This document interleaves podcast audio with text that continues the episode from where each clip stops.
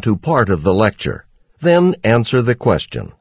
Most of the time, when birds are engaging in distraction displays, they're going to be pretending either that they have an injury or that they're ill or that they're exhausted. You know, something that'll make the predator think, ah, here's an easy meal.